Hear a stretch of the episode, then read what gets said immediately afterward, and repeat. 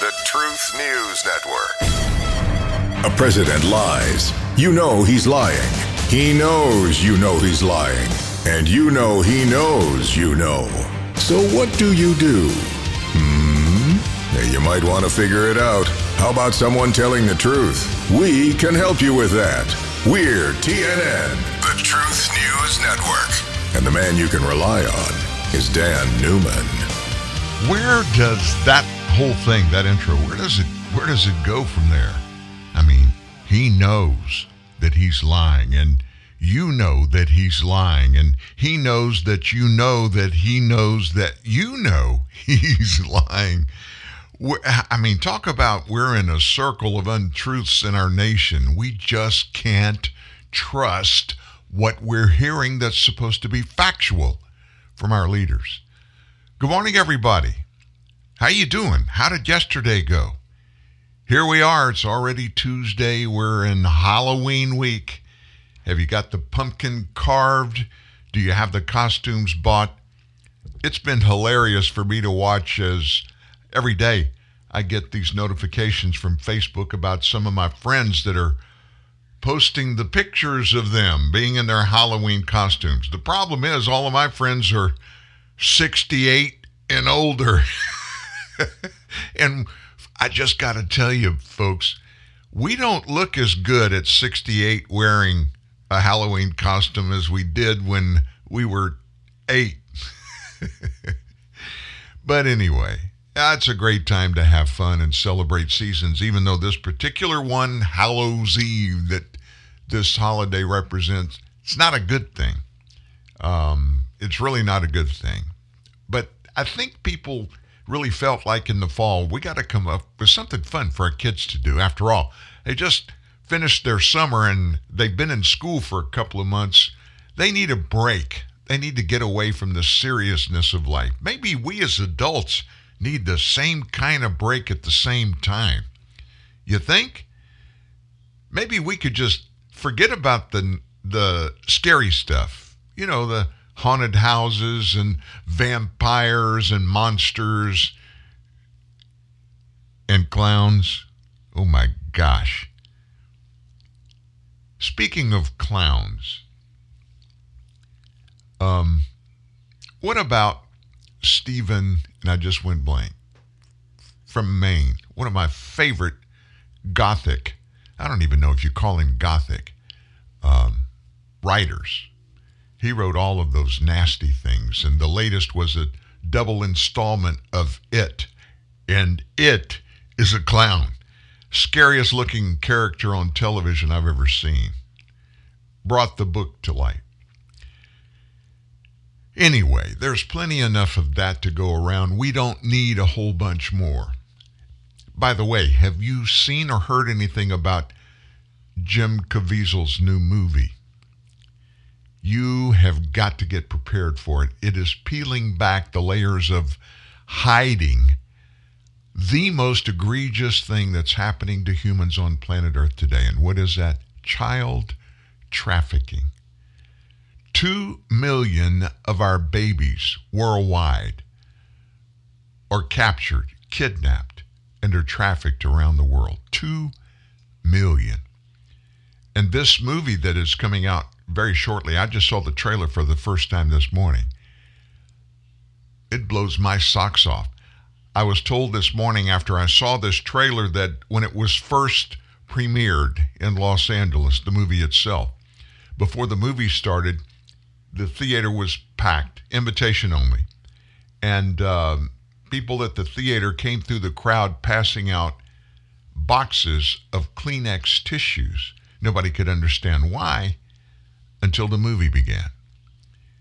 Folks, we've got to awaken. We've got to realize there are really bad people in the world that are taking really bad and horrible, taking over the lives of many of our children. And some of that's happening right underneath our own noses. We've got to wake up. We've got to understand if we don't step in, if we as people don't do things to counter these things, not just child sex trafficking and human trafficking. But any of the things like that that are happening around the world, and yeah, I understand there's nothing just like that, but there's plenty of wrongdoing and wrongdoers that need to be confronted for that. We need to get active. That's all I can say. And speaking of getting active, I want to point you to today's story at truthnewsnet.org. You need to check it out, folks. It's time that we began to get some answers about the leadership in our nation, and specifically about this president. Who's in charge? And the title of today's story is, Who is Piloting the Ship Called the Biden Administration? It certainly isn't Joe.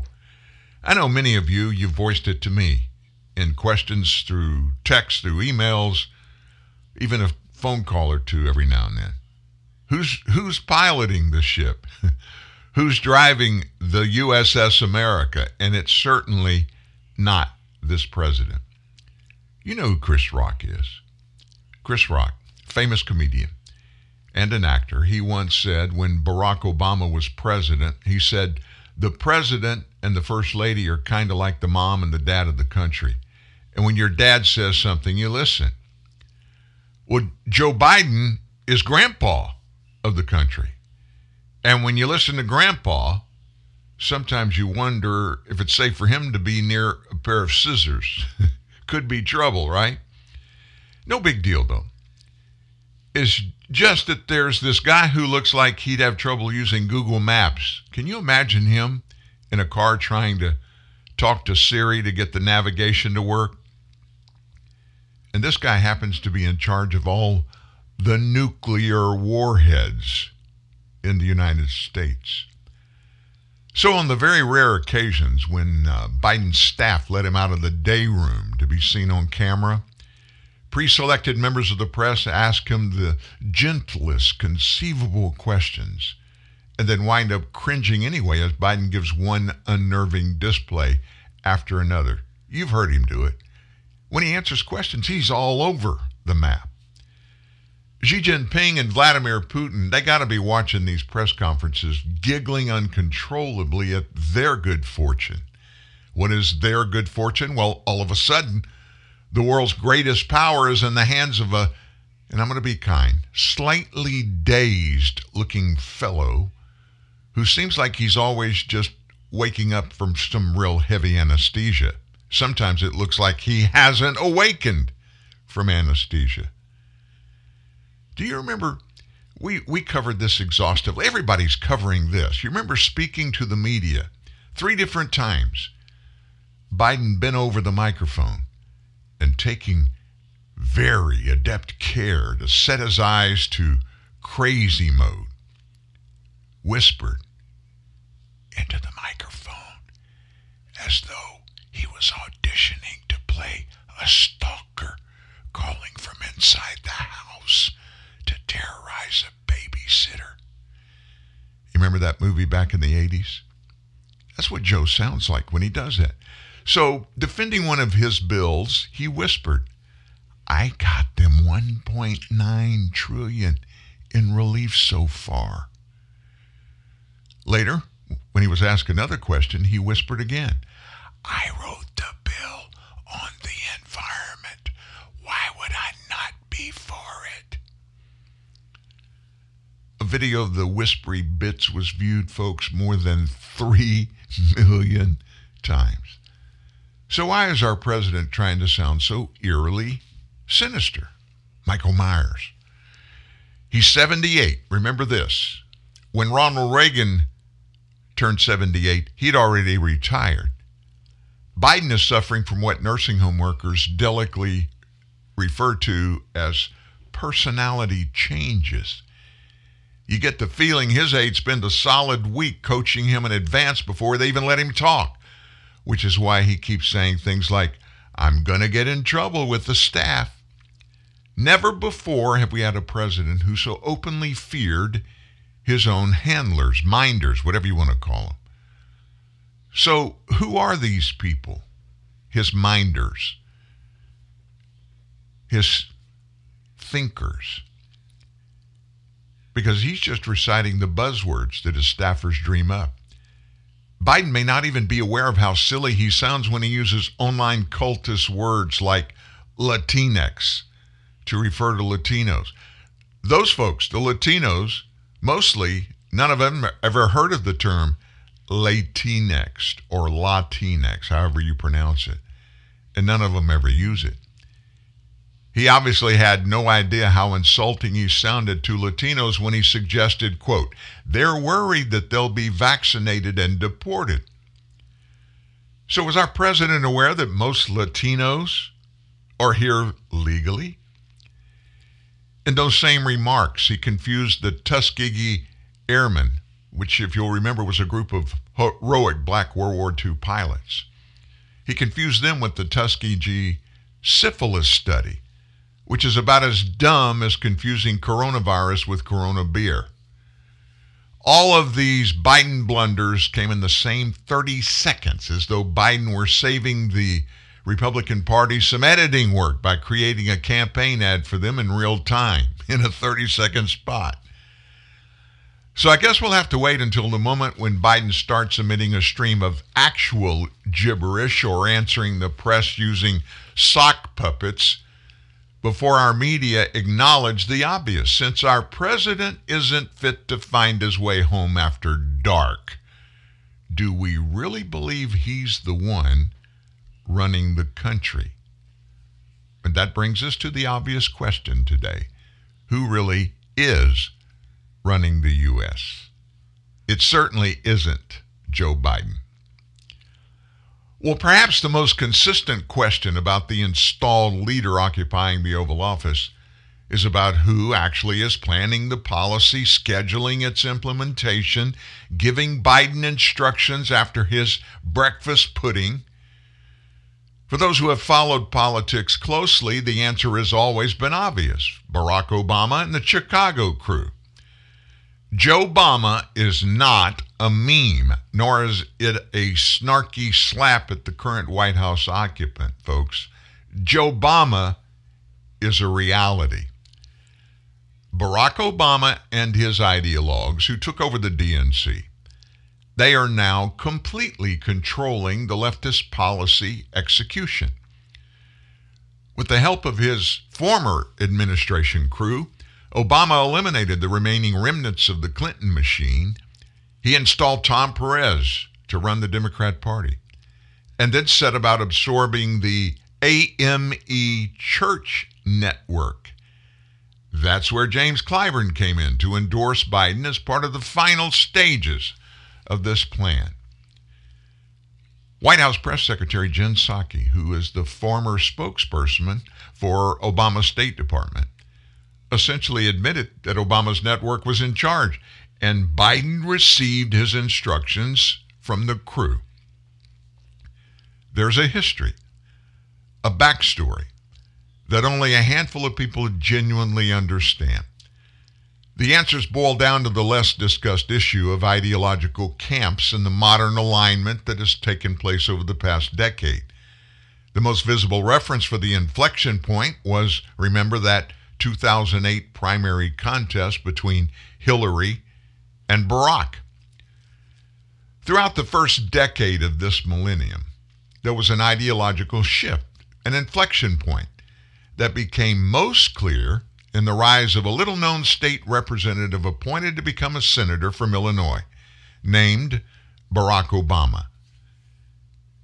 In the background of Obama's rise were the people who designed the modern political left. Those Obama creationists were and are hardline revolutionary communist types. This group comprised the more radical elements of the progressive movement, those who wanted to fundamentally change the United States and have a very patient and methodical plan to do just that. Those elements took control. How'd they do it? They convinced the far-left labor movement to abandon the traditional Democrat apparatus to support a more radical approach. Those unions, the SEIU, AFCME, AFL-CIO, UAW, UFCW, and others, were leveraged to this position through promised financial benefit if they just came along. Those groups became the more powerful ammunition needed by the radical community activist teams, which were entirely and still are on the side of Obama.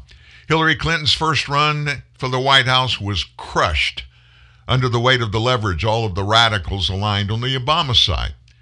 Clinton was only left with the option to support the extremists, and she did that in exchange for their support in 2016.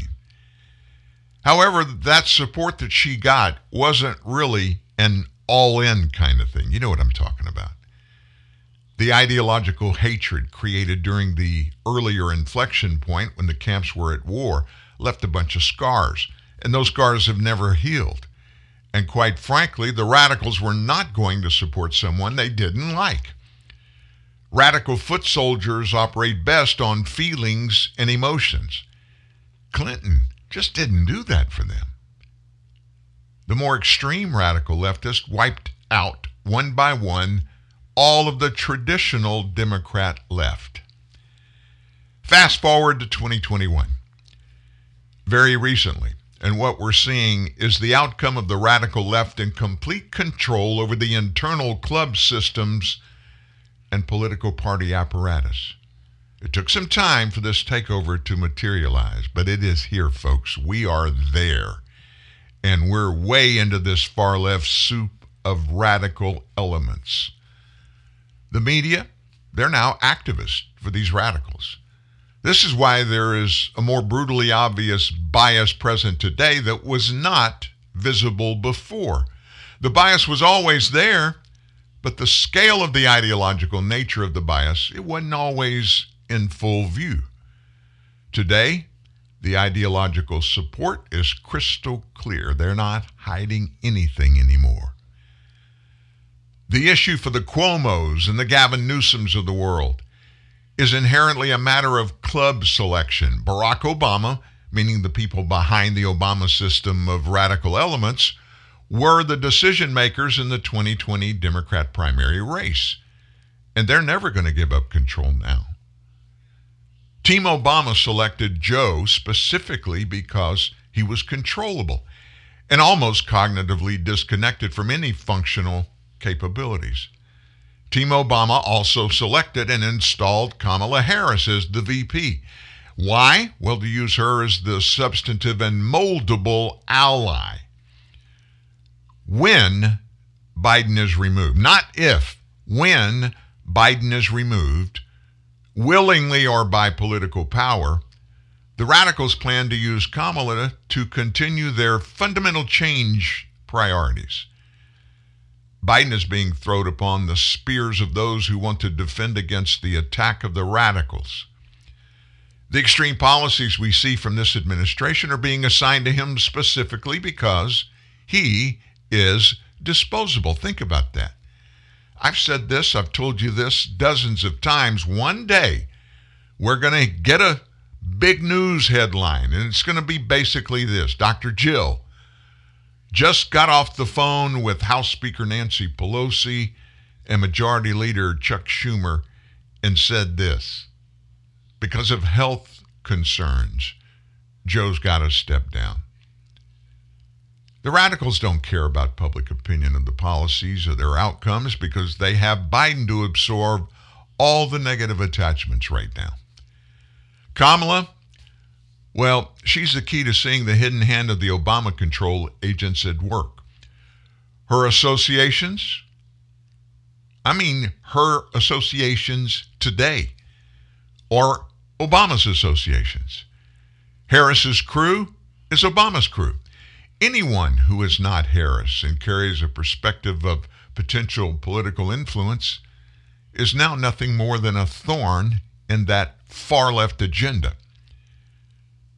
Example, New York Governor Andrew Cuomo. He was rising in influence. As a result, he needed to be eliminated to retain the exclusive position of Kamala Harris as being heir to the radical agenda. Watch what happens over the next several months and years if Biden lasts that long. And you're going to see prominent Democrats left with the decision: support Harris which is supporting those behind her and the Obama agenda, or be targeted for removal by the new radical system that includes a willing media taking targeting orders from the club. The fact that this vice president is already proven to be feckless and enrolled, and that's immaterial, folks, to the machine calling all the shots. Remember, Joe Biden was little more than a pawn, a placeholder for what and who is next. This group's track does not rely on one person, not even on one ideology.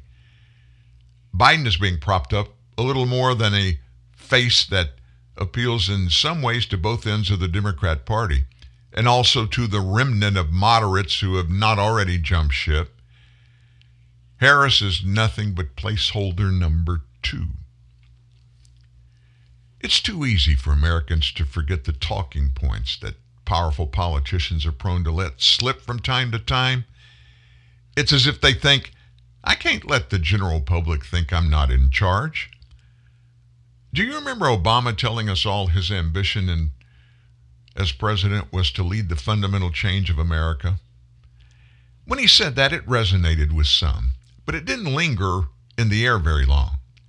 But then he doubled down on his power lust when he held a pen and a phone up in the air, and he reminded us that's all he needed to run the nation, a phone and a pen.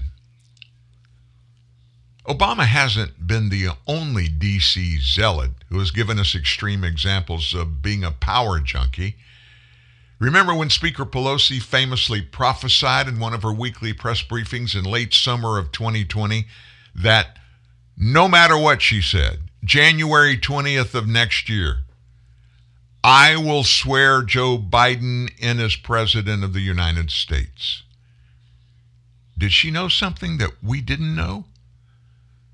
Or was she just being the political dominatrix most feel that she is? One thing is certain, though. In November 2016, no one was as surprised and disgusted at Trump's trampling on the far-left utopia part two that Hillary was anointed to lord over, as was Barack Obama. He'd made one monumental misjudgment. The American people did not want Part 2. It remains to be seen if the American people in large are going to benignly sit by and allow Barack Obama et al.'s plans to morph the United States into Western Russia with some version of totalitarianism light. If there's one thing in the nation's favor, it's that, once again, it appears the left has underestimated the love that the majority of Americans hold for all that the United States stands for. They've done it before. They're doing it now. They just don't get it. And those Americans are not willing to let the globalists steal it away to serve some far-out dream for total control of not just the United States, but the globe, the whole globe. By the way, if Obama is not the orchestrator and is just a placeholder himself, the power brokers behind him have also obviously underestimated those American people, the same ones.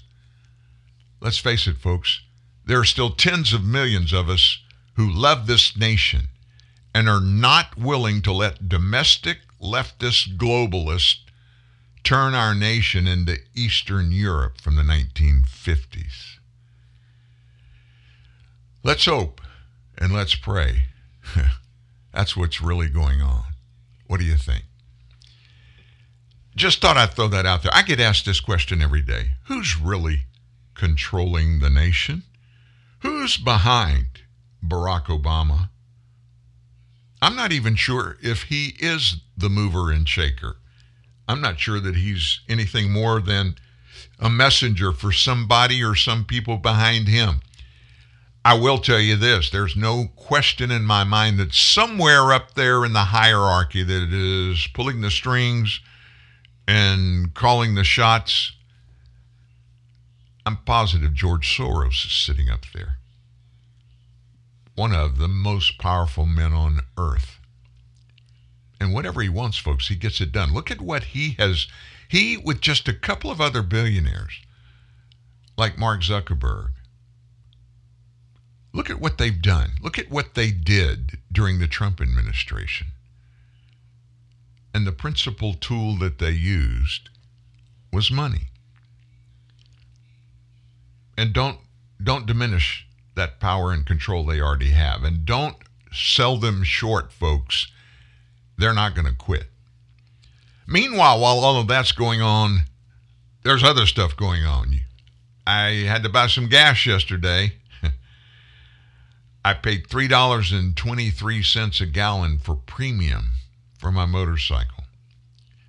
Yesterday we told you $8.46 a gallon at one location in California over the weekend. Every single day in October and beginning in the last days of September, gas prices have gone up every day, 27 days in a row.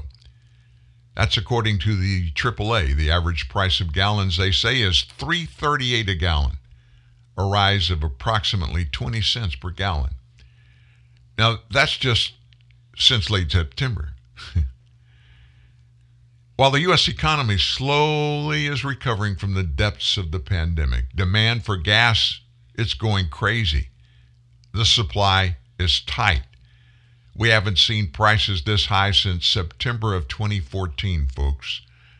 AAA said this: the recent rise in the pump price is due to higher demand coupled with the decline in stocks alongside elevated crude prices. Global oil production is still below pre-pandemic levels.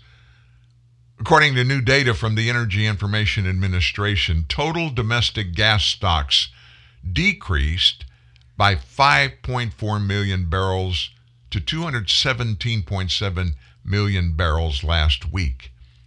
However, gas demand increased from 9.19 million barrels a day to 9.6 million barrels a day. Since the cost of oil accounts for more than half the pump price, consumers are going to be paying more as long as crude prices remain high. Now, October last year, a year ago, we weren't in this situation. And you know why? We had plenty of fuel here. We had plenty of gas here that we produced ourselves. We were not importing a gallon from anybody overseas. We, for the first time in a generation, pretty much, had become energy independent. So gas prices stayed low because we controlled the distribution domestically. Now we rely on Russia and OPEC. AAA lists the nation's top 10 largest weekly increases, which are mainly in the eastern U.S. North Carolina up 14 cents a gallon. Florida also 14. Arizona 12. Rhode Island 11, New York 11, New Hampshire 10, Connecticut 10, New Jersey 10, Pennsylvania 9, and Texas 9. The top 10 most expensive markets are mostly out west, with the exception of Pennsylvania and the nation's capital. California, the average was $4.54 a gallon, Hawaii $4.26, Nevada $3.92. Skip over to D.C. was $3.57, Pennsylvania $3.56. Gas prices continue to soar in a majority of the nation over the last week. This is Gas Buddy. Oil's meteoric rise pulls gasoline and other refined product prices higher. But there may be some light at the end of the tunnel. I needed to throw this in. I wanted you to hear this from Gas Buddy.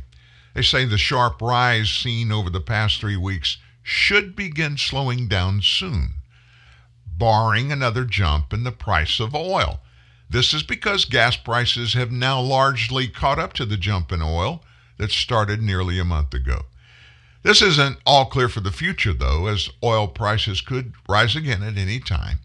But for now, oil has held around $83 a barrel, and without a further climb, gas price increases should slow down in the bulk of the nation. $83 a barrel. You want me to put that in perspective for you? It was $50 a barrel 3 weeks before the 2020 election. $53 to $83, up $30 a barrel on Joe Biden's watch. Makes you wonder, folks, makes you wonder. And then remember this, how many times during the campaign and subsequently have you watched and heard him stand at a podium and say demonstratively, the buck stops here. But then when it's time to take accountability for anything, all Joe does, he doesn't double down on the buck stops here. He starts pointing fingers.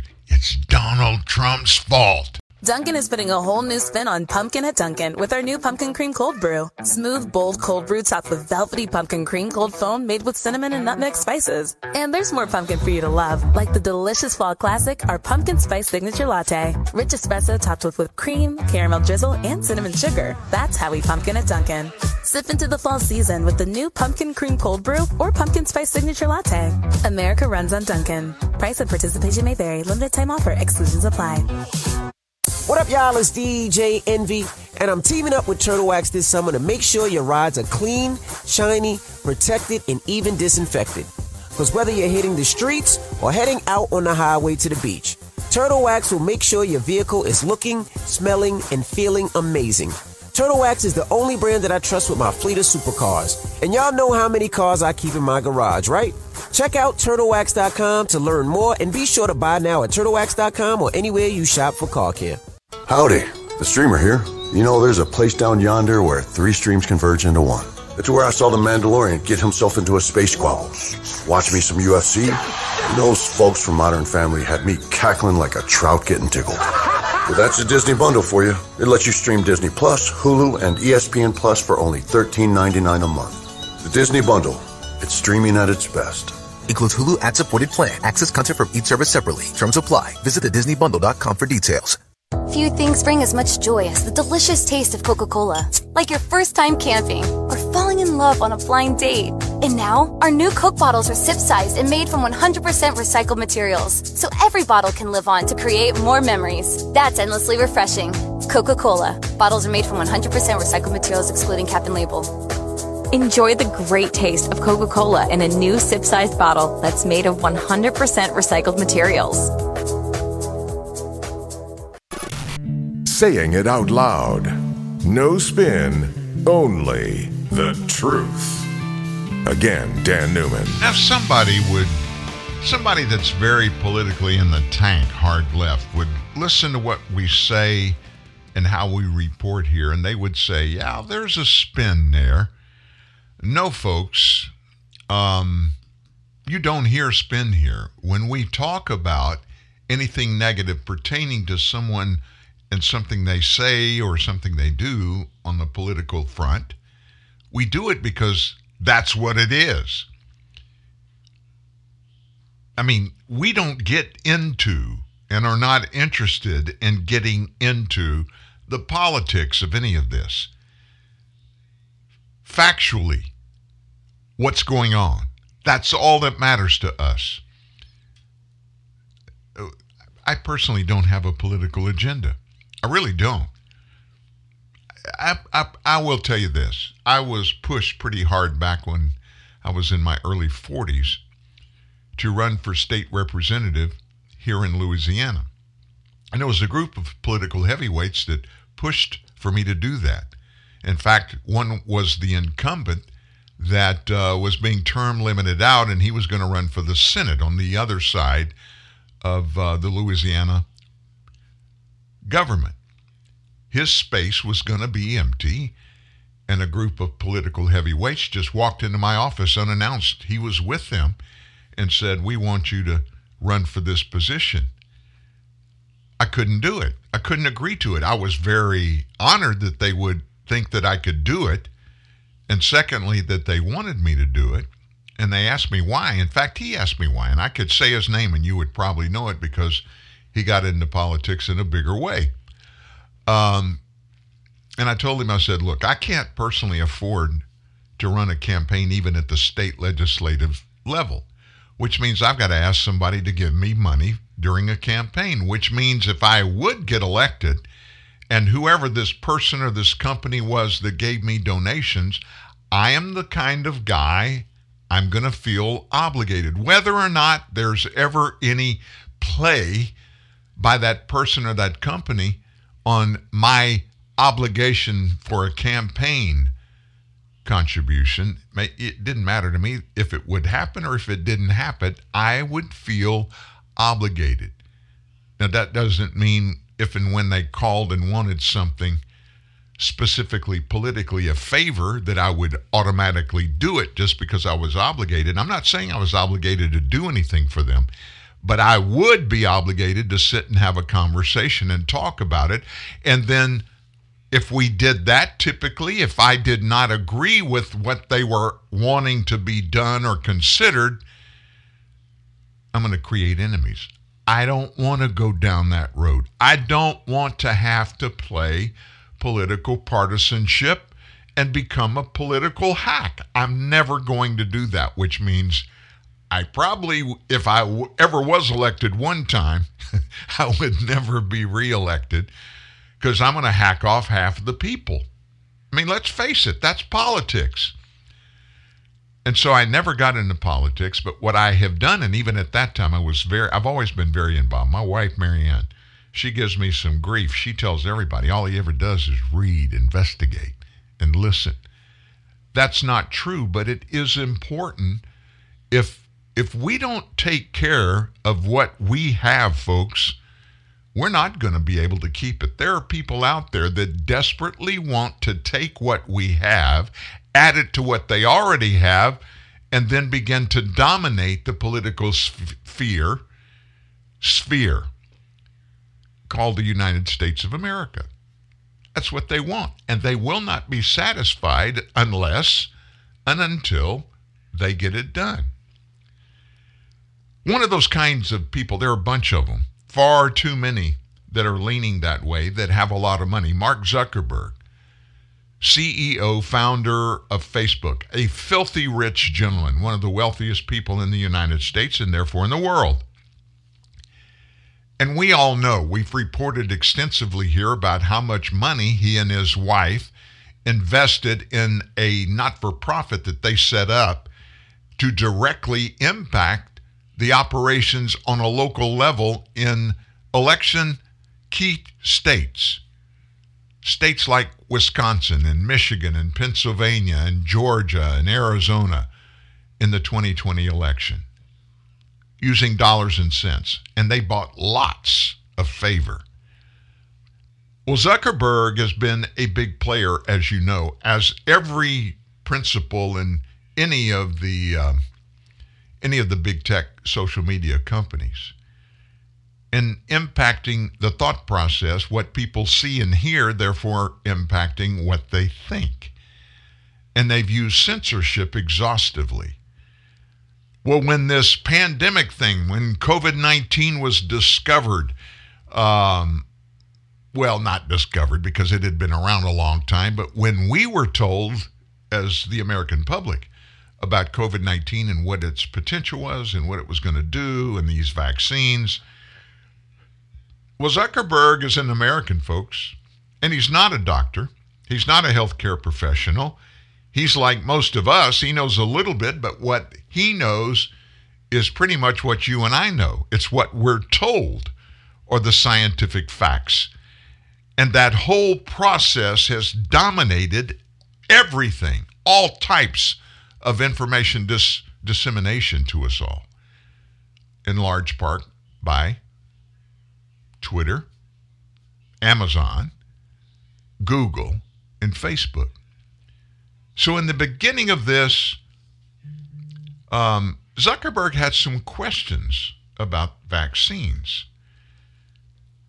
But this week, Zuckerberg has been exposed once again for a little two-faced stuff, a little hypocrisy when it comes to the vaccination stuff. One of those whistleblowers in Facebook anonymously stepped forward to Project Veritas. Now, they're not anonymous to Project Veritas, but they're not going to release the name of the whistleblower.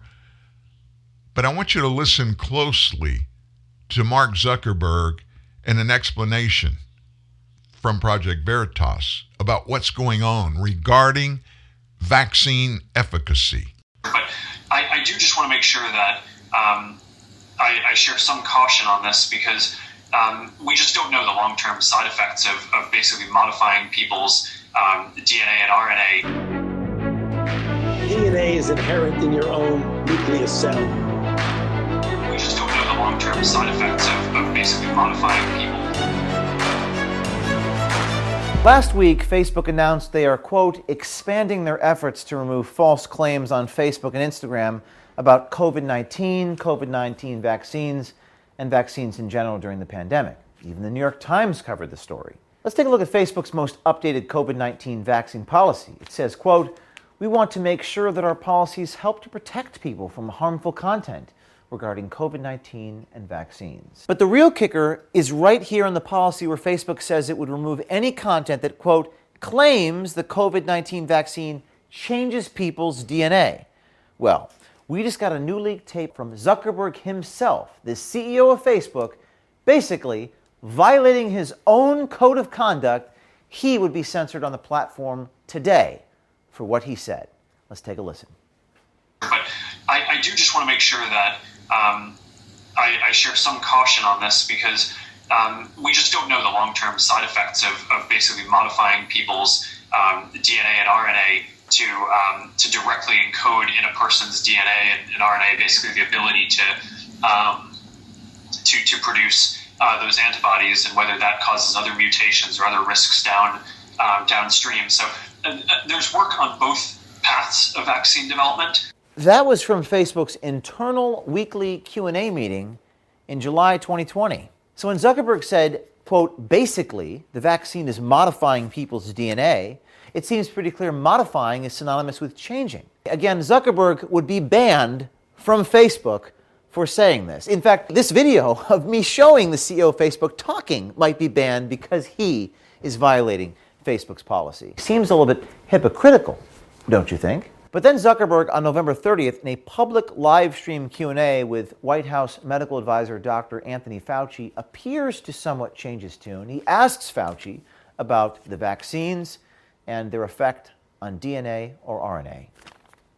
And just to clear up one point, I mean, my understanding is that these vaccines do not modify your DNA or RNA. So I think that that's just an important point to clarify. If I'm getting anything wrong here, of course, correct me. But but just to make that clear. No. First of all, DNA is inherent in your own nucleus cell. Sticking in anything foreign will ultimately get cleared. Good. Well, I'm glad we can clear that up. Yeah, I'm glad we could clear that up. It's unclear what is on Zuckerberg's mind or what's in his heart on the subject of the COVID vaccine. Isn't it interesting that Zuckerberg can vastly involve his thinking on the subject of vaccines, going as far as to caution his own staff, but as soon as he's made up his mind or appears to have made up his mind on the topic, he disallows the almost 3 billion Facebook users to do the same. Rules for thee, but not for me. The irony is, under their own community standards, they say they want people to, quote, discuss, debate, and share their personal experiences, opinions, and views as it pertains to the pandemic. But how do you, quote, discuss or debate something if you can't even share opposing views, or even facts, or even Facebook CEO Mark Zuckerberg's own statements? Now, I'm not here to tell you my opinion or give you my thoughts on the vaccine. I want to be clear about that. But it is clear that Zuck is not living up to his own book of rules. What happened to free speech? And who is on this Facebook oversight board? Who makes all of their policy decisions? You heard Nick Clegg in that leaked phone call talk about that, talk about how they make decisions in real time. Mark would be very clear about that ideally we wouldn't be taking these decisions on our own. We would be taking these decisions in line with and in conformity with democratically agreed rules and principles. And at the moment, those democratically agreed rules don't exist. We still have to take decisions in real time. Why do they get to determine what we can or can't say as it pertains to our health? We would know none of this, but not for the fact that we have a brave Facebook insider that continues to leak and transmit videotape of Facebook executives to Project Veritas. It's not that the insider is betraying Mark Zuckerberg. It's that Mark Zuckerberg is betraying what Facebook ought to stand for. So what's happening in all of this? There are so many things in what you just heard that we could spend 30 minutes unpacking what it's all about. But it boils down to this, folks. The giants of information.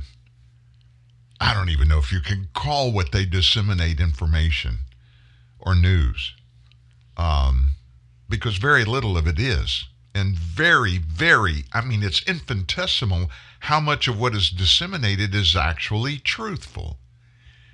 And yet we, you and me, we are expected to take what they say, process it in our own lives, implement it without asking any questions, because if we do, you're not following the science. You're not listening. And you don't have the right to not listen or follow the quote-unquote science.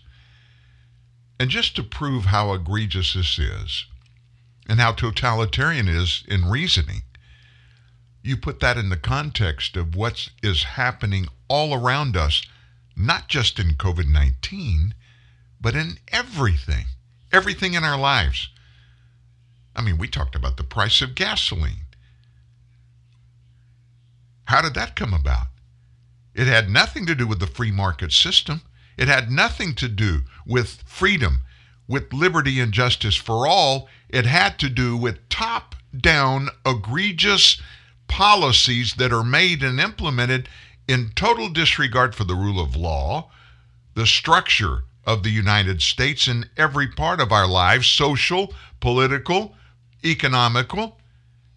All of what we've experienced in the last 11 months coming out of Washington, D.C., coming out of this administration, are built and structured and implemented and maintained on this basis alone. We say what the facts are. Forget about what the facts are. What we say are the facts in all of these matters. We're going to govern that way. We're going to make rules based on that, not on facts, not on truths, but on the developed and implemented political version of all things regarding everything in the economy, in our social structure, in our political structure. And there are no exceptions. If you or anybody wants to push back against any of it, you'll immediately be canceled and or kicked to the curb. Now swallow that for a second. You just heard one of the wealthiest men on planet Earth, one of the most influential people in social media, and now in politics, Mark Zuckerberg. And he did a 180. And the reason he did a 180, the first segment you heard was him cautiously questioning, hey, we don't know what's in these vaccines. We don't know if it's manipulating or changing our mRNA or our RNA. Why did he ask that? He's not a doctor. And he turned to the doctor in the second segment. Later, a year later, you heard him communicating with Dr. Anthony Fauci.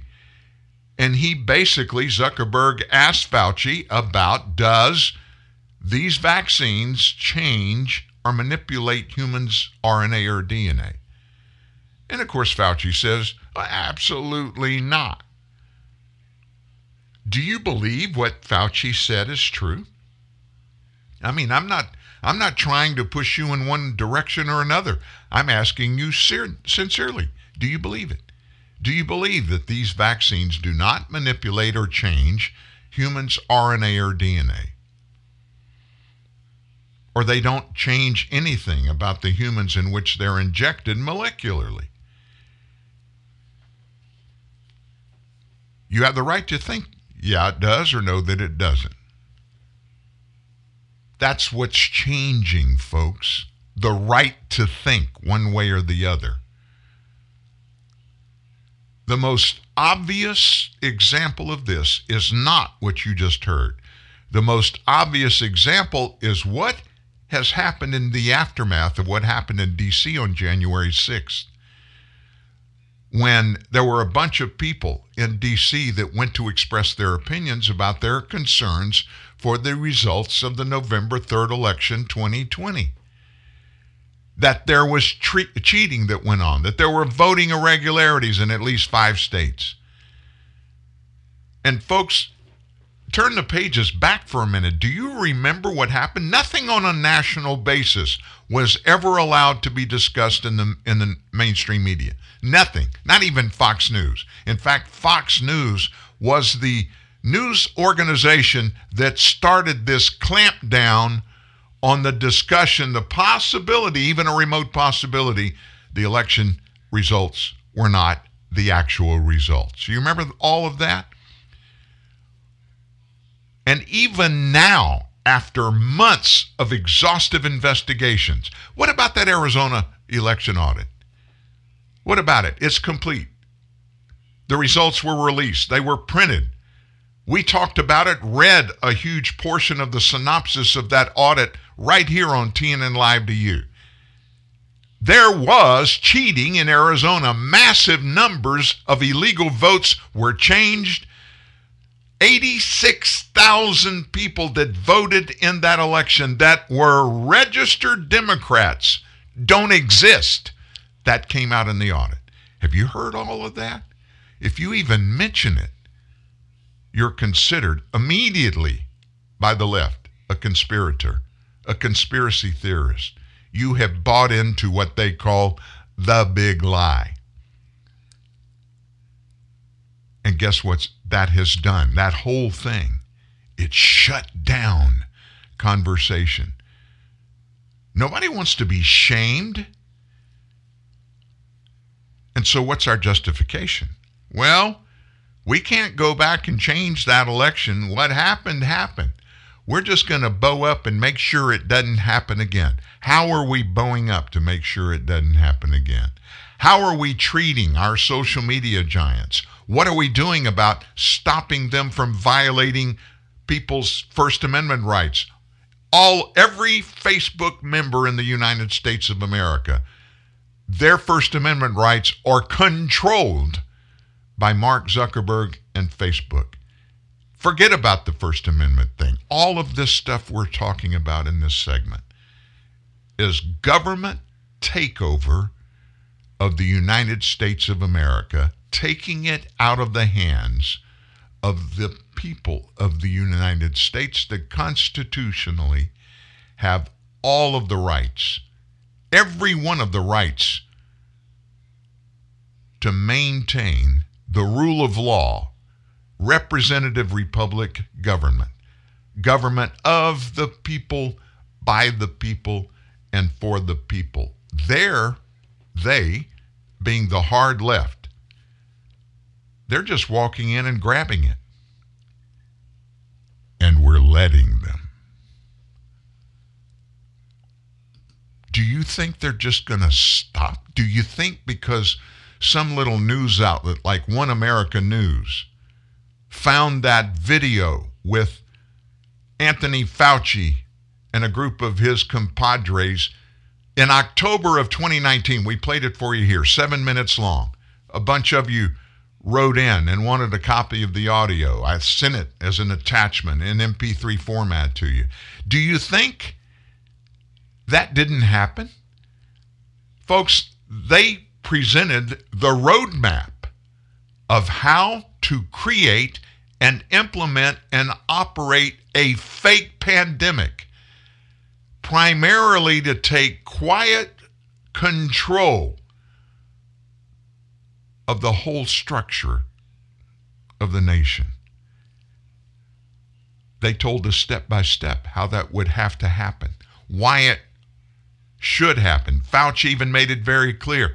We can't go through the normal vaccine development process It would take 10 years, he said. So what did they do?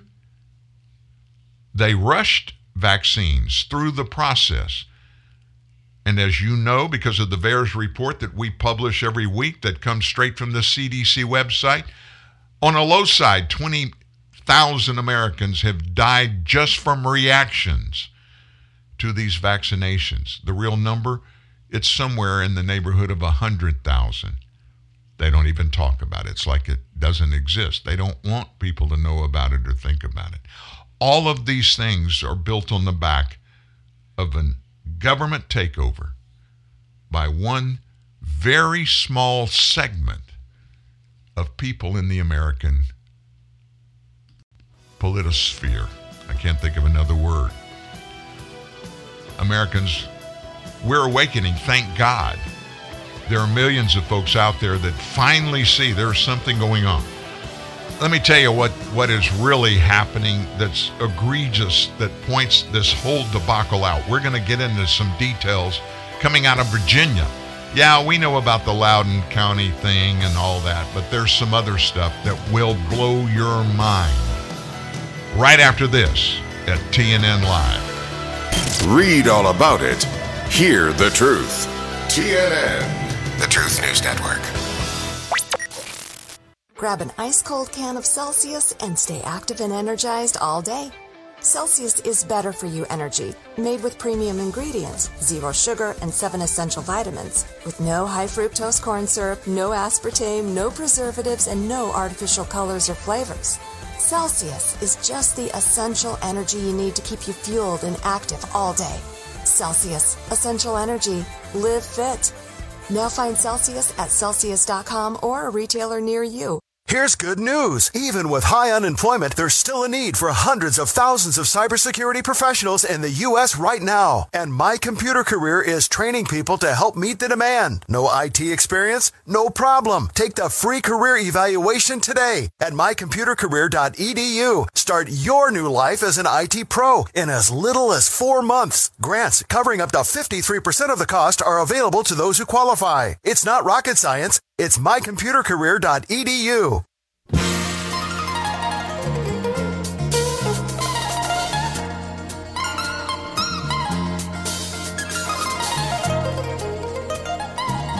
Be honest with me.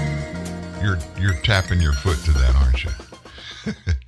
Oh my goodness, I love music that gets you up and gets you started, gets you going when you're facing things. Music's always a good place to go to get a little temporary reprieve from the ugly things we're dealing with. So let's go to Virginia. Conversation principally surrounding Loudoun County.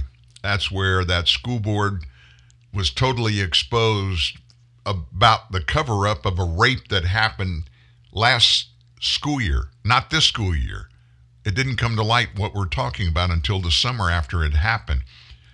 A teenage girl was in a girl's bathroom in high school when a boy who had self-identified as a girl who was wearing a dress went in this bathroom and sexually assaulted her. And the father is the one that made the public aware of what was going on, because he went to the school board because they hadn't done anything about what happened to his daughter. I mean, the girl was sodomized in a public high school bathroom, and the school board and the school executives administration hadn't done anything about it. Yes, the cops knew about it, but nothing had been done. In fact, it gets worse. That school kicked him out of that school. He went to another public school, and he did the same thing to a girl at that school. But it's all hidden. It's all covered up. And so that man became the target of the far left in public education, because anybody that would push back like he did at a school board meeting, trying to get to the truth, trying to educate everybody that was looking in about what's going on in that public school district. And so that was the impetus for that very infamous memorandum put out by Attorney General Merrick Garland a few weeks ago, and you remember he notified us all that he had instructed the FBI to start a systematic process of investigating these parents around the nation that were really domestic terrorists. Of course, he didn't use that term, but the inference in that email was just that. Congress confronted him in a hearing last week, Merrick Garland, about that, and he backed up way backwards. So then it came to light. How did all of this memorandum come together? In those hearings, he was asked, Merrick Garland was asked about what he knew about that incident. He played stupid. I don't know. Nobody reached out to me. Nobody said anything to me. Well, did you talk to the White House? I didn't talk to the White House. Who in your administration, the Department of Justice, talked to the White House about this? I don't know that anybody did. That's the latest ploy that everybody testifying before congressional hearings uses. I don't know. I don't know. Come to find out that the NSBA,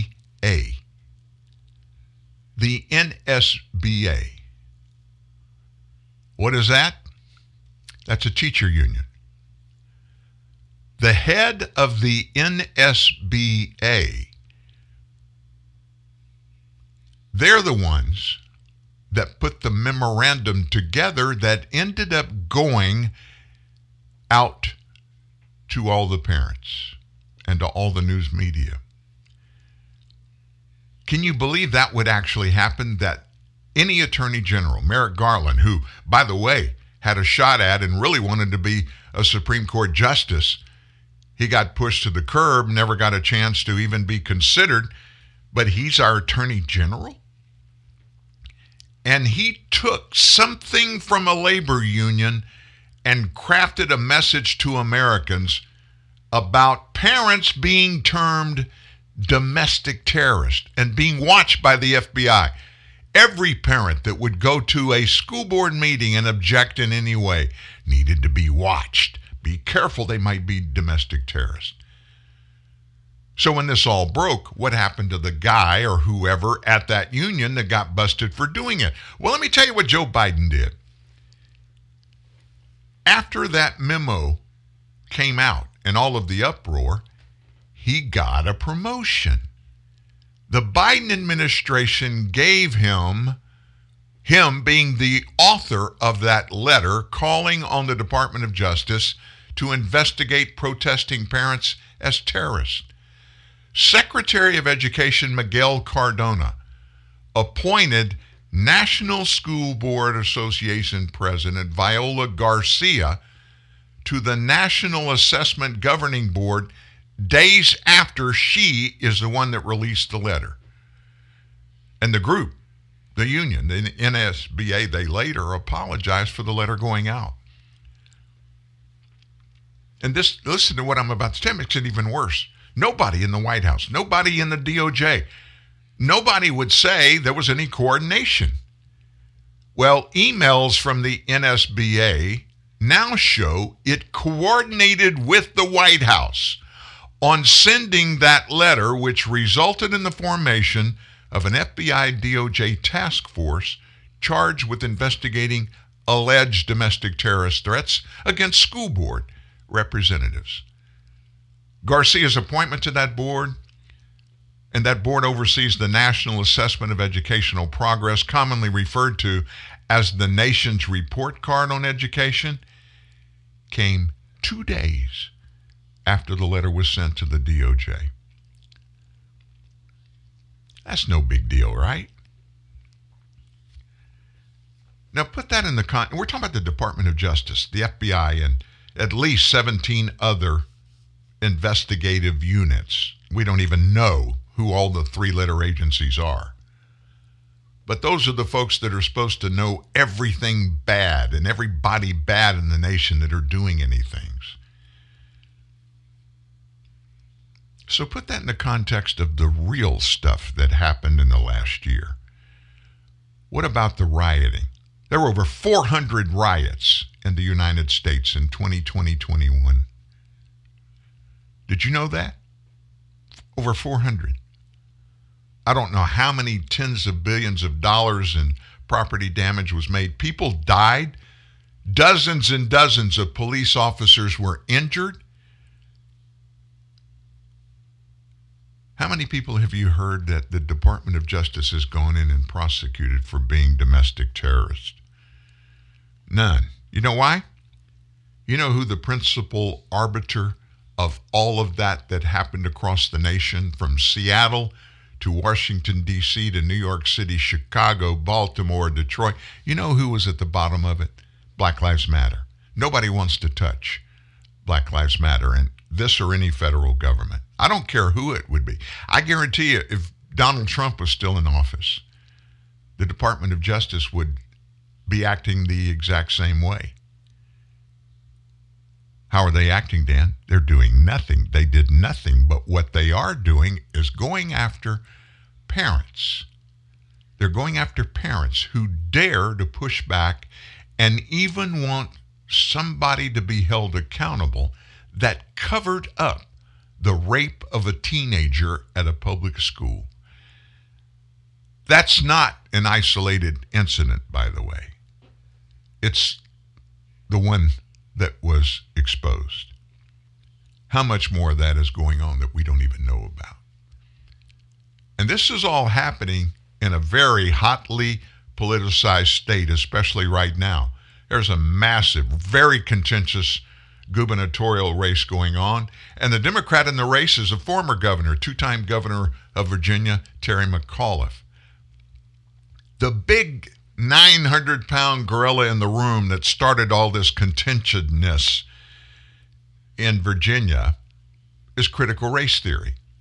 You remember, I guess, 3 or 4 months ago, we started seeing the videos of parents going to school board meetings across the state of Virginia. They were finding out the content of the books that showed the curriculum in public schools in Virginia were full of critical race theory, untruths. Parents didn't know about it. Well, Glenn Youngkin, who's a Republican candidate in this race, he has very loudly proclaimed consistently from the beginning when he entered the race, they're going to stop critical race theory across the state. That was kind of at the bottom of this thing that Attorney General Merrick Garland was facing over the last couple of weeks. It just happens that when he's dealing with public school board matters in Virginia, when that's what instigated him having to put that out there, and supposedly to keep it safe in public schools and school board meetings, to have these parents prosecuted or at least stopped for being threatening to these school board members. And of course, why they were getting so upset. It wasn't only about this girl being raped, sexually assaulted. It was about cramming critical race theory down the throats of these kids and not listening to the parents. In fact, Terry McAuliffe, who is running for this, he's running for governor again. He wants to be president eventually, by the way. But new information has come out from way back in 2019. His remarks about diversity and inclusion in schools, which is a key section of critical race theory, those remarks he made back in 2019 have resurfaced. We don't do a good job in our education system talking about diversity, inclusion, openness, and so forth. That's what McAuliffe said on C-SPAN while he was promoting a book titled Beyond Charlottesville, Taking a Stand Against White Nationalism back in 2019. We don't, he said. We got our textbooks, but you know, that has to be a big part of how do you fit into the social work of our nation and our fabric. How we deal with one another is, to me, as important as, you know, your math class or your English class. Parents in 2 counties, Loudoun County and Fairfax County, have condemned some programs that were launched in the name of diversity and inclusion, saying that the program promote critical race theory, a framework that involves deconstructing aspects of society to discover, quote, systemic racism beneath the surface.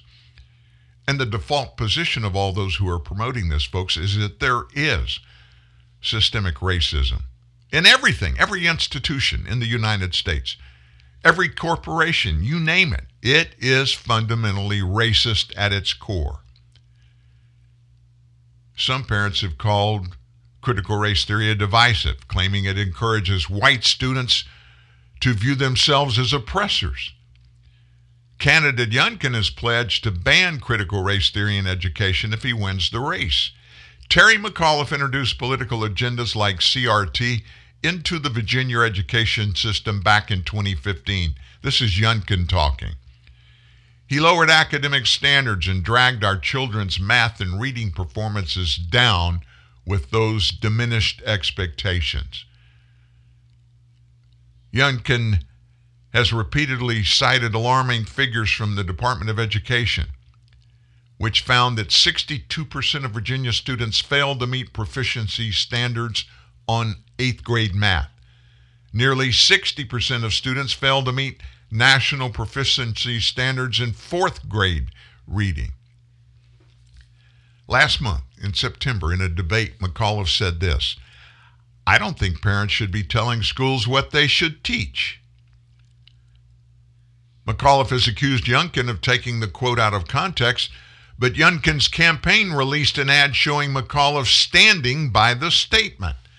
So the president and founder of Parents Defending Education, Nicole Neely, and she's a Virginia mother, by the way, warned that too much focus on diversity and inclusion programs distracts from the core curriculum. She said, "It's abundantly clear parents are concerned about the quality of education. Virginia recently posted staggering learning loss numbers over the course of the pandemic, which compounds the already abysmal proficiency rates in the state. When schools obsessively focus on these critical race theory initiatives, that's time and resources that are not being spent on core curriculum." You understand what they're doing, folks. They're putting this critical race theory, which the fundamental premise, as I said, if you believe in it and you believe it's real and you think it's an important thing and it's critical for us to have our teachers teaching to our kids, the fundamental premise is that every white person is racist. And if you're white, you can't even make a claim to disprove that. It is factual. Can you imagine what that does to the education of minority American kids? Kids that are Asian or Hispanic or African American or some other nationality, when they're told every time they go to class, "Hey, those white people sitting around you, you got to watch them, they're racist. They think they're better than you." Now, don't get me wrong. Racism is alive. It exists. It's a horrible thing. It does not have one skin color.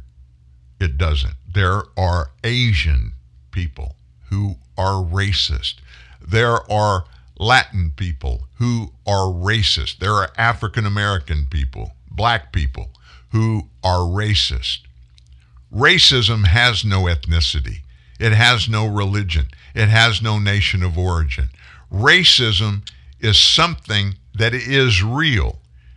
And the only way it can ever get into anybody, you don't get it genetically. You don't get it from your mom and dad. You get it from being taught and voluntarily accepting it as part of your psyche. I could spew a I don't know how many names, an exhaustive list of people who are in the public eye that every name I could bring up, you would know who the people are that are racist to the bone. How do I know that? From the abundance of the heart, the mouth speaketh. And it comes straight from their hearts. It's a lot of white folks, no doubt about it. But it's a bunch of people that aren't white.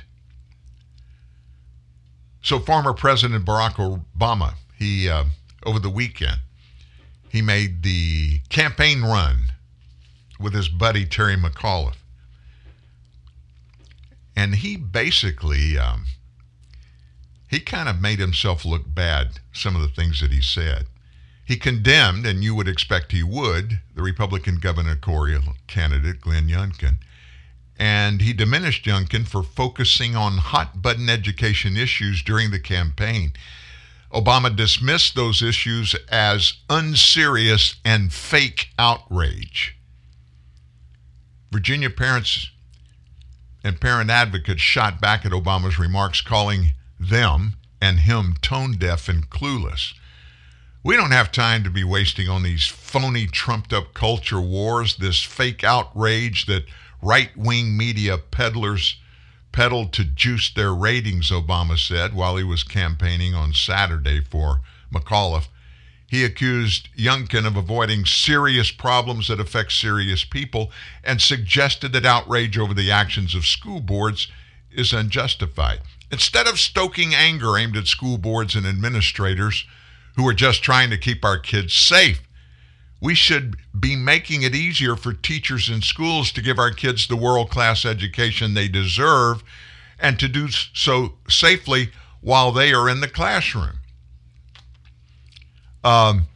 He totally dismissed what happened in Loudoun County, what that school board did and allowed and hid from the American people regarding that teenager that was raped by a self-described female who was a biological boy wearing a dress, and for obvious reasons, because he's a multiple offender, he did it again in another school after he got off for this one.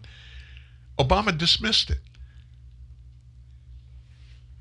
If that was your girl, how would you respond to Barack Obama?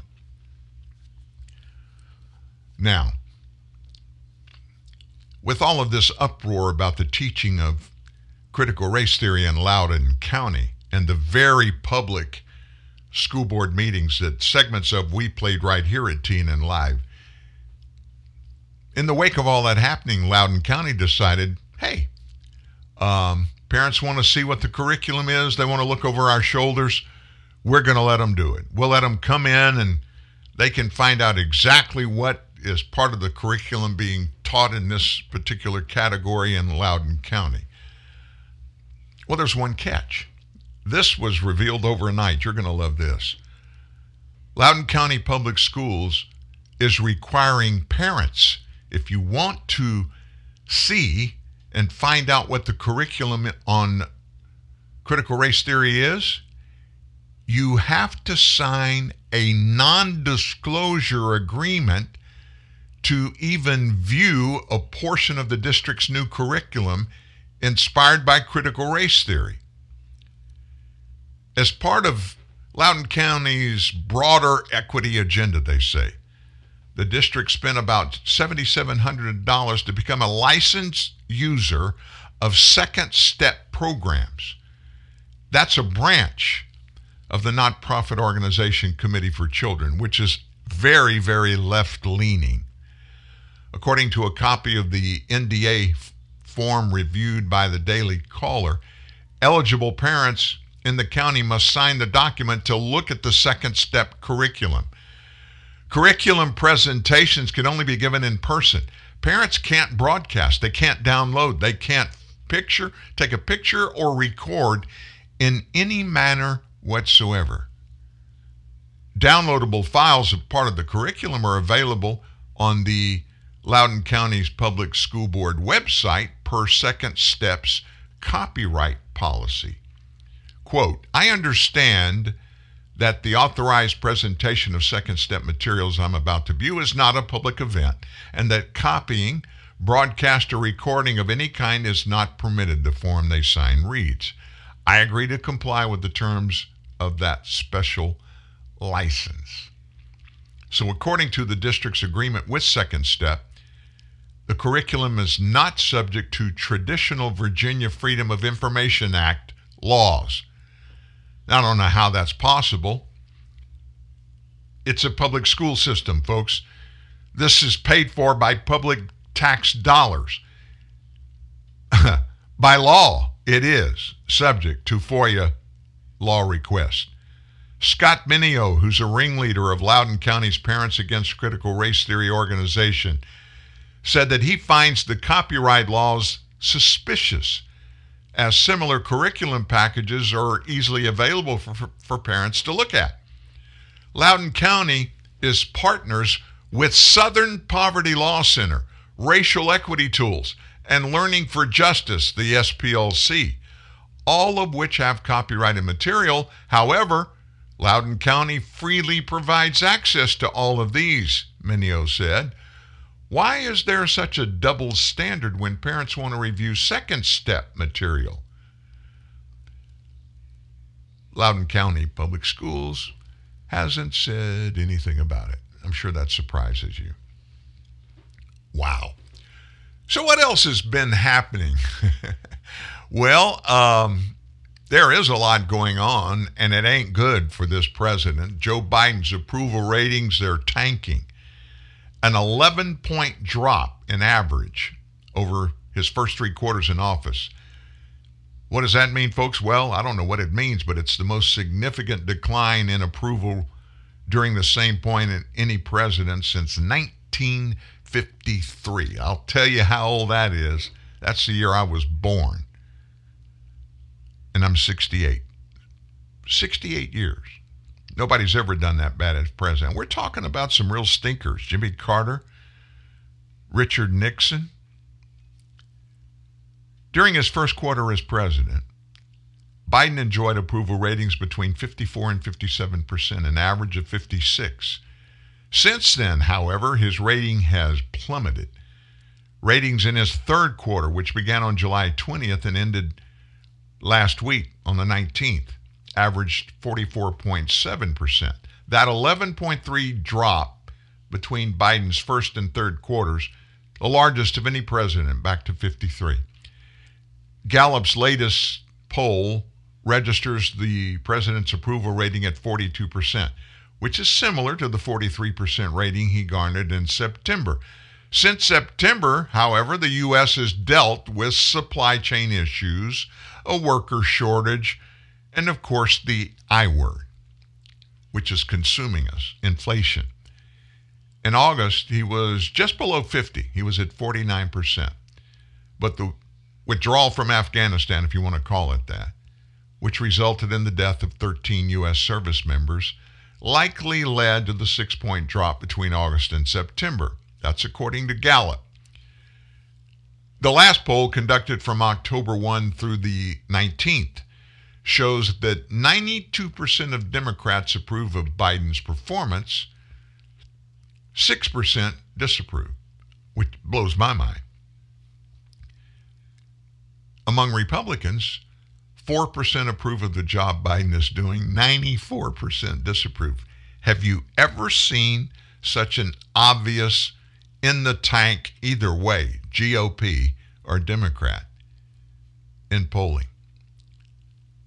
The 88-point partisan gap in job approval is the largest for Biden so far and ranks among the largest in more than 8 decades.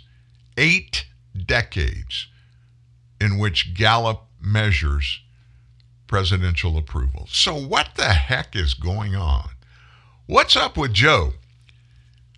Well, let's call on somebody that has a pretty good inside shot at keeping up with presidential poll numbers. She hadn't been around much. Kellyanne Conway, you remember her. And she stepped forward and analyzed Biden's approval rating over the weekend on Waters World, noting that voters see the president as a product of 47 years in D.C. Here's what she said, and I'm going to read this verbatim so you get exactly what point she was making. Gallup came out with a poll that showed since June, Joe Biden's approval rating among independents has cratered 21 points. Think about that. Just 3 or 4 months, it's gone down 21 points. Independents call themselves independent because they're paying attention to politics, not because they're not. They refuse to declare allegiance to either party. They declare independence from both parties, and they don't like Washington. They don't like politicians to begin with. And they look at Joe Biden now and they don't see someone who's able to leverage 47 years in Washington. They see someone who was a product of 47 years in Washington. And the Democrats, they don't have a messaging problem. They don't have a messenger problem. They have a fact problem. They're trying to foist on the rest of us trillions of dollars in spending that, according to the polls, people don't want. We really should have listened to the Democrats, the 25 who ran against him and didn't want him to be president. They said he wasn't up to the task. He wasn't up to the fight, up to the job. They were right. America doesn't want Biden now. The Democrats don't want him in the future. Now, that's from a political insider in Washington, somebody that knows. And I don't think there is a person alive that who is in the know, that has knowledge, that understands the political process historically and where we are today, that can factually argue with her perspective. And there are a lot of reasons for it. One that is not being talked about much from the White House during press briefings is inflation. So, on October 20th, almost a week ago, a headline on that day in the New York Times is worth consideration. Quote, "Where are the workers? How can so many Americans afford not to work? And will it last?" I'll bet you have asked one or two of those questions over the last couple of months. And they're good questions.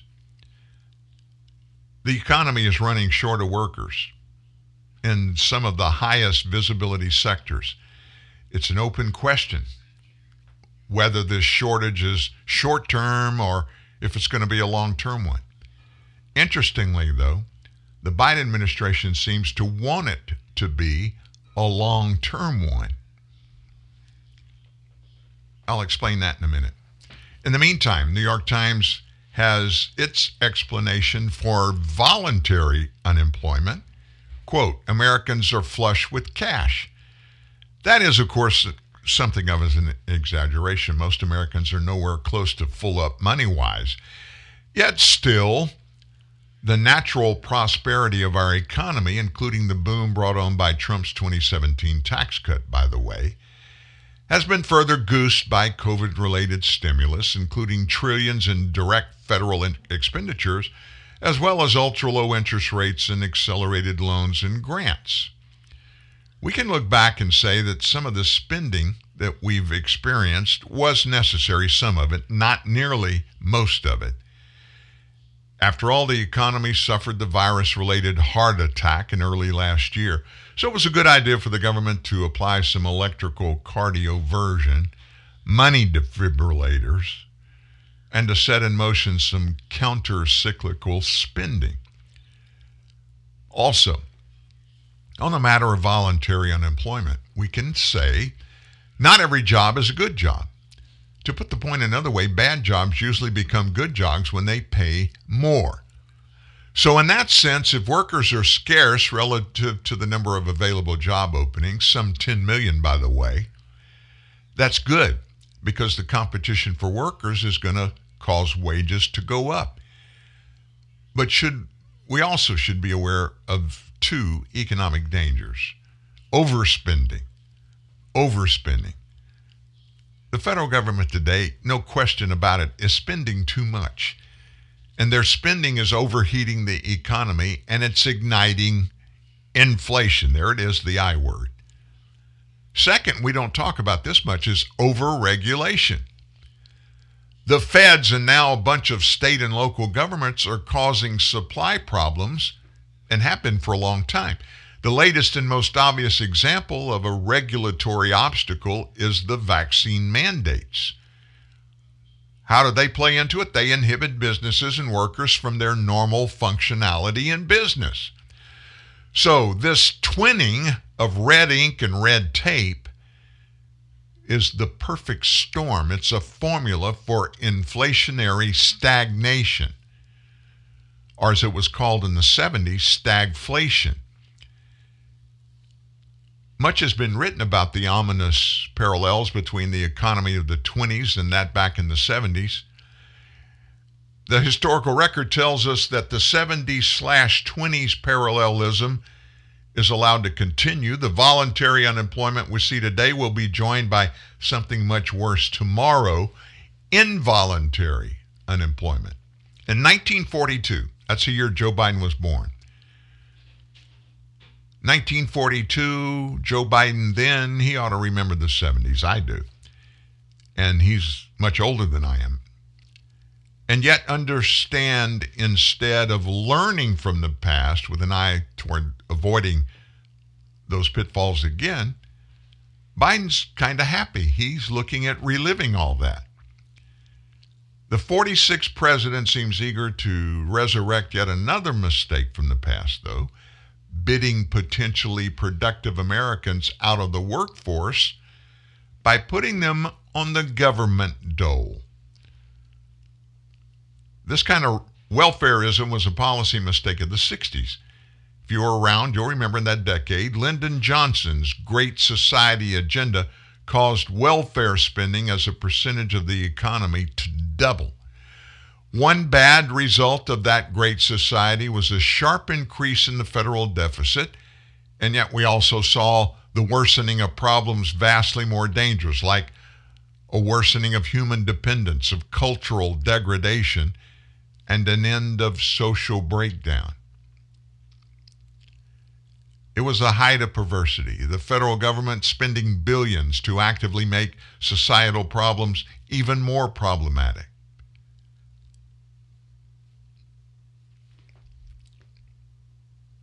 In the late 80s, Tommy Thompson of Wisconsin, you remember him? He was the Republican governor. Aided by his social services chief, Jason Turner, they started chipping away at the welfare problem. So in the next decade, Wisconsin's reform movement went nationwide. In 96, the 104th Congress, which was Republican, by the way, prodded Bill Clinton into signing a landmark federal welfare reform bill. The results were dramatic.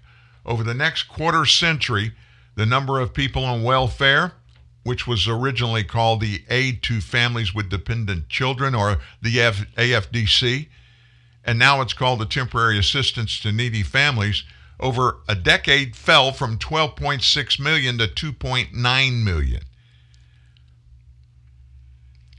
Now, to be honest, the problem of costly welfare dependence has hardly gone away.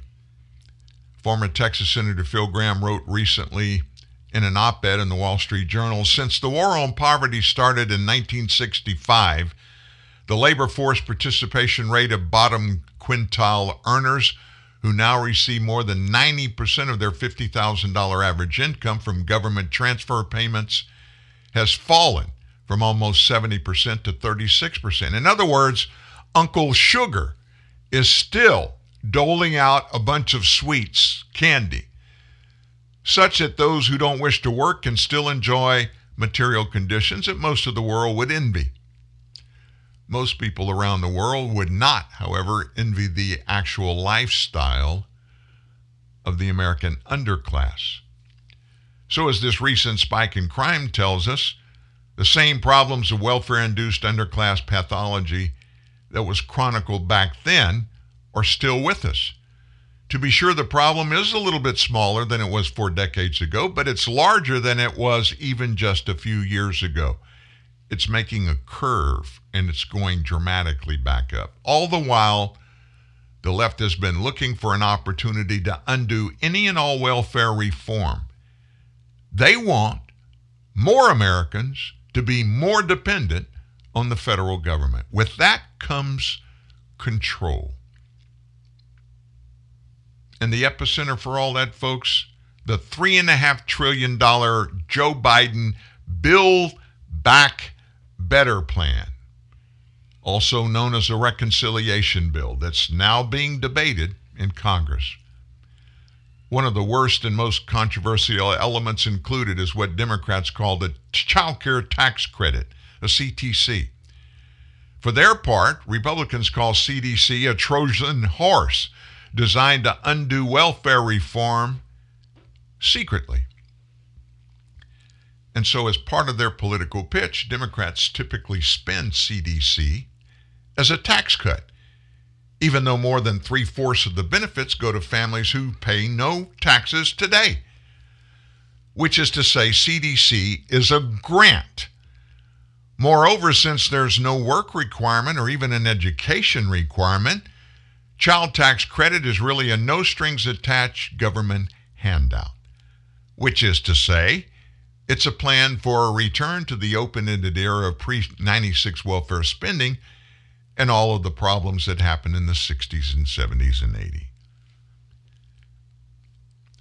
The child tax credit proposal calls for families to get $3,600 annually for each kid under 6, $3,000 for each kid 6 to 18, with a total cost over 10 years of $550 billion. Half a trillion.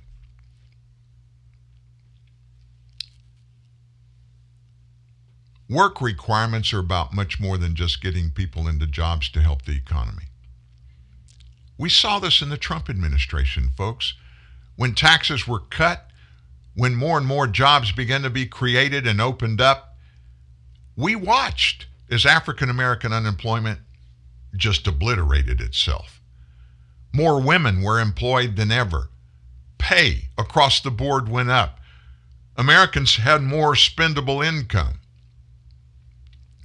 People in large begin to feel better about themselves when they went back to work. One part of the message is work is good because work organizes your personal life, preventing the decadence of indolence. And the second part is work is good because it makes every worker a contributing as well as a benefiting member of the Commonwealth. That's the key to a really great society where everybody citizen is free and independent.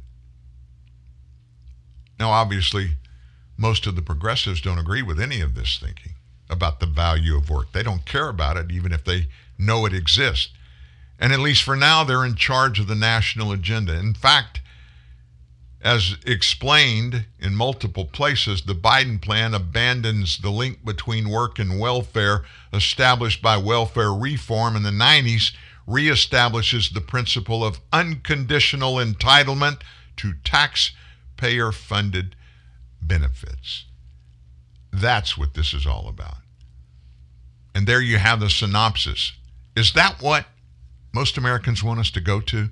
Because that's the only thing being shoved today by Nancy Pelosi, Chuck Schumer, and Joe Biden, and even the far left. And sadly, some Republicans in the middle are leaning that way too. Why? They look back at their voters. Listen to what I'm about to tell you.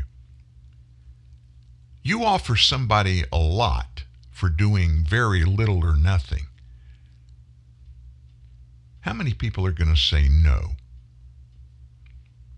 That's appealing.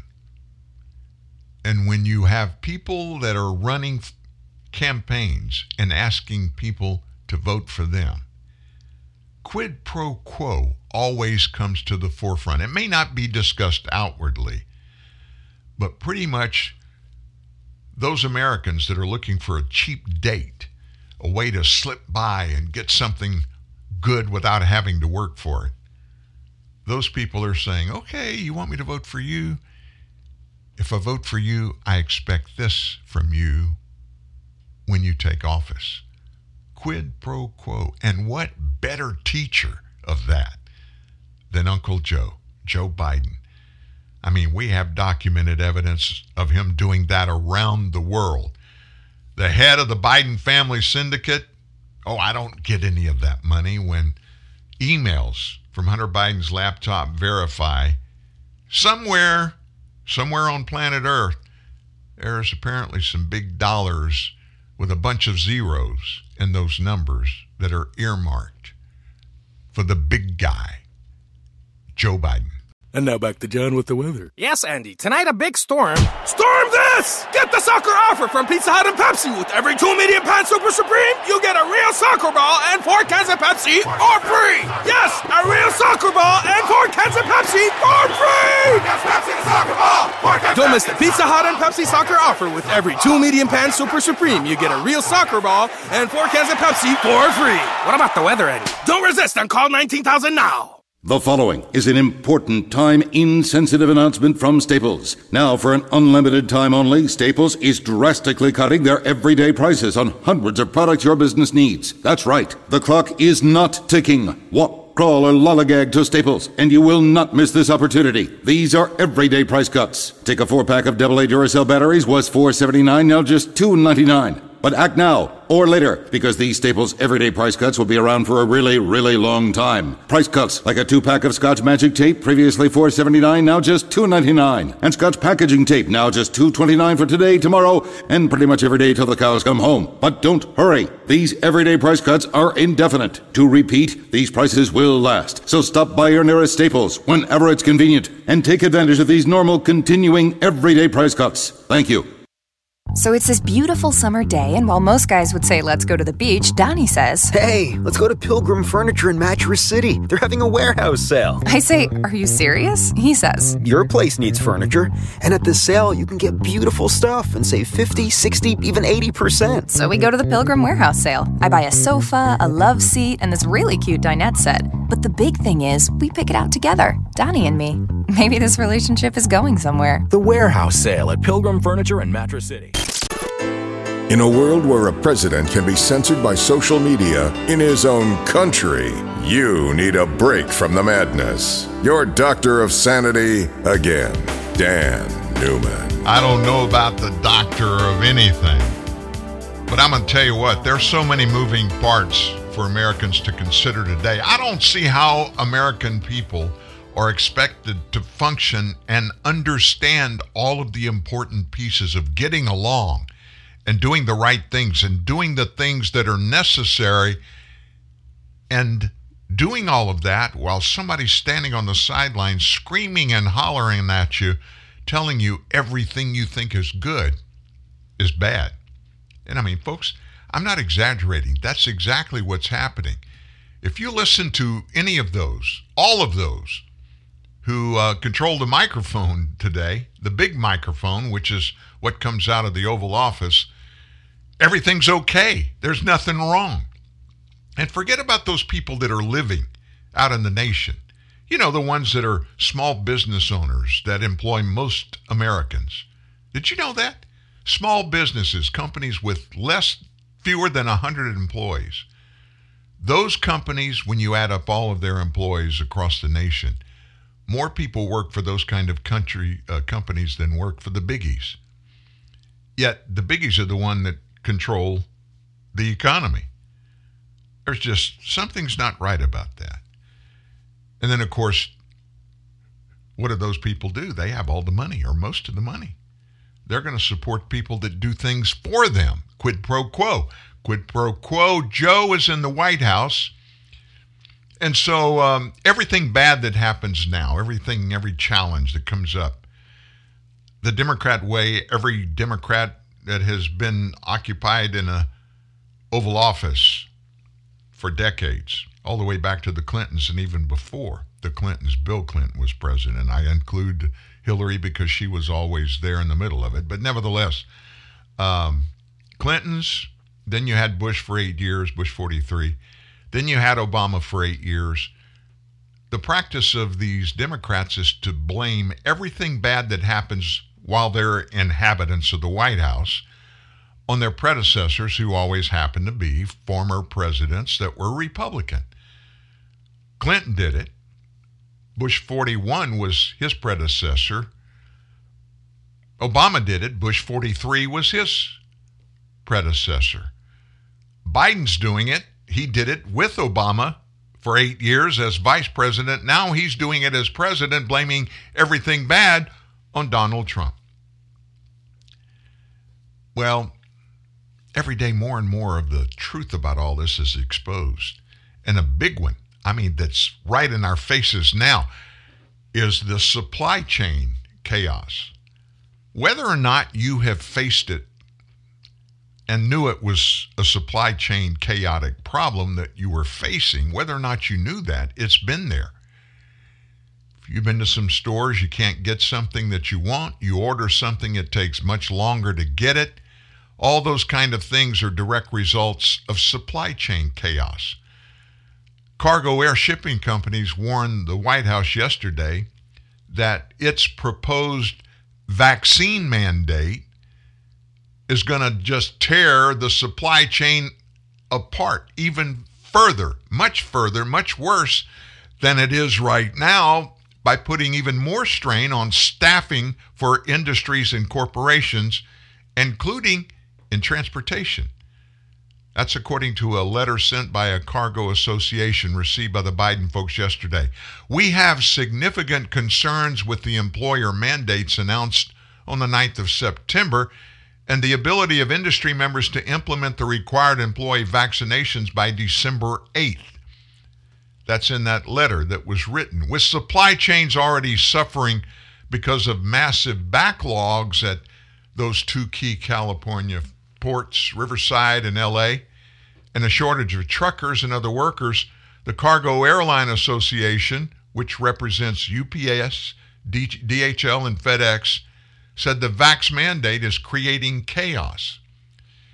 Biden said on that day in that speech, federal workers and federal contractors will have to get COVID-19 vaccination. Contractors have until the 8th of next month, the 8th of December, to mandate their employees to get the shot. Federal contractors, that means UPS and FedEx, can't have their employees opt out of the vaccine mandate. So December 8th, that's become a bigger deal every day. Date for the mandate creates a significant supply chain problem. This is from that letter.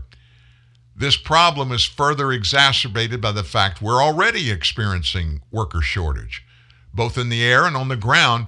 Any loss of employees who refuse to be vaxxed will adversely impact our operations. What's more, the letter warned that many air cargo companies ship vital medical supplies. By the way, that includes COVID-19 vaccines. Last Wednesday, now this kind of scares me. I didn't know about this, but Biden last Wednesday met with the heads of UPS, Federal Express, and other firms, along with the heads of the ports of L.A. and Long Beach, and the meeting was to address those bottlenecks in shipping and supply lines. The Marine Exchange, which tracks those container ships at those two major ports, told us yesterday there were 169 ships in port. There were 147 ships in port on October 15th. The number's going up every day. Spokespeople for UPS and FedEx said that both companies are still looking at reviewing Biden's executive order, but they've urged employees to get vaccinated. Got to stop right here. There is no Biden executive order on this. You understand? You got that? There is no mandate. There is no executive order. He said that he was going to get OSHA, part of the Department of Labor. They're the ones that regulate the working conditions for all federal workers. He said he was going to push out what is legally called a rule.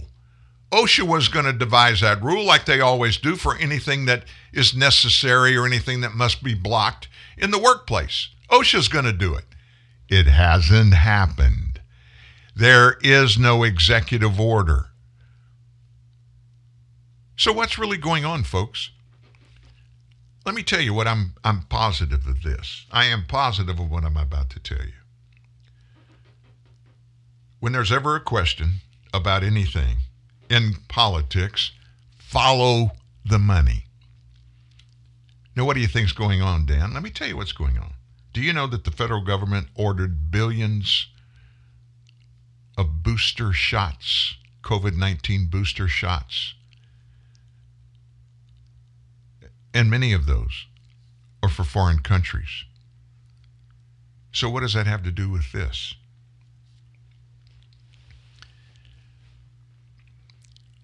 People are pushing back Millions of Americans are resisting to even get shots 1 and 2 of COVID-19 vaccines. So the United States has ordered and paid for billions of dollars of vaccines. Your insurance company doesn't pay for these COVID-19 vaccinations. Your insurance company, Blue Cross, Aetna, they're not paying for the hospitalizations, the intensive care for COVID-19 patients. Nothing in COVID-19 pandemic world is being paid by private people or even by insurance companies. The federal government is underwriting it all. That's why Pfizer, Moderna, Johnson & Johnson have made billions in profits, because they're selling their vaccines to the federal government. Joe Biden is under pressure to create a marketplace for all of these extra vaccines that he is ordering and the American people are paying for.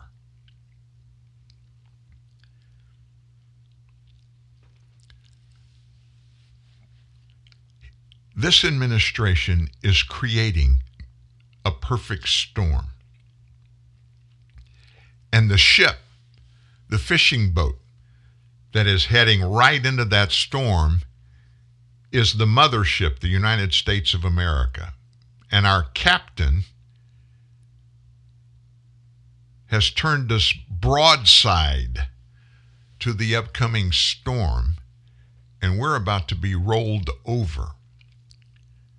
Americans have awakened to the abuse of facts by this administration. Folks, when things don't add up, here's what you need to understand. You're responsible. You are personally responsible for all of the decisions and choices that you make about your life. And if you're an adult, and I know I'm pretty certain everybody listening today is. If you're an adult and you are married and you have kids, you and your wife, your spouse, your husband, whichever, you are collectively responsible for the choices, the decisions are made for yourself.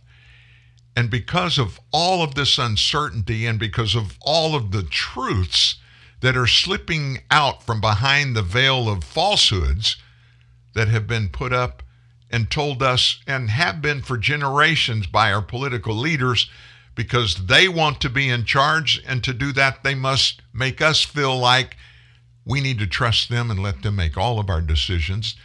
That push has grown in intensity, and everybody in D.C. seems to be adopting that mindset and just pushing it out and making us think we're stupid. And now in this administration, you're bordering on breaking the law if you don't just benignly follow everything we're told coming out of Washington. All of that is going in together to create this perfect storm. And it's ripping institutions apart at the seams. Our medical infrastructure is being attacked like never before, while at the same time, taxpayers are being forced to subsidize all of this attack. Every dime of it is coming out of your pockets. Now, what are you talking about? I told you about the vaccines. Federal government's buying them all. They're giving them out, vaccinating people at our expense. That's okay. I get that. Insurance companies aren't paying a dime, so they're making a fortune. What about healthcare workers? Do you know that if you're a Medicare or a Medicaid patient, and by the way, if you're a Blue Cross or Aetna or some other private healthcare patient, you go into the hospital and you are given a diagnosis as being COVID-19 positive. Guess what that does for that hospitalization, that hospital, those doctors? Whatever your insurance company would normally pay for all of those services, The federal government is taking over payment of all of it, 100% directly to the hospital for your care. And in addition, they're paying the hospitals a 60% stipend on top of what they would normally pay for the same thing. Rooms, intensive care, medications of every kind. They're paying the normal rate that they would pay, plus 60%. Follow the money. Look what is doing. Look what's happening. We're talking about supply chain issues. Government is picking up the tab for everything. There is no incentive for people to move on and to tackle problems like Americans always have. When you see the problem, that's what we do. That's how industries have been built. That's how technology ever was created.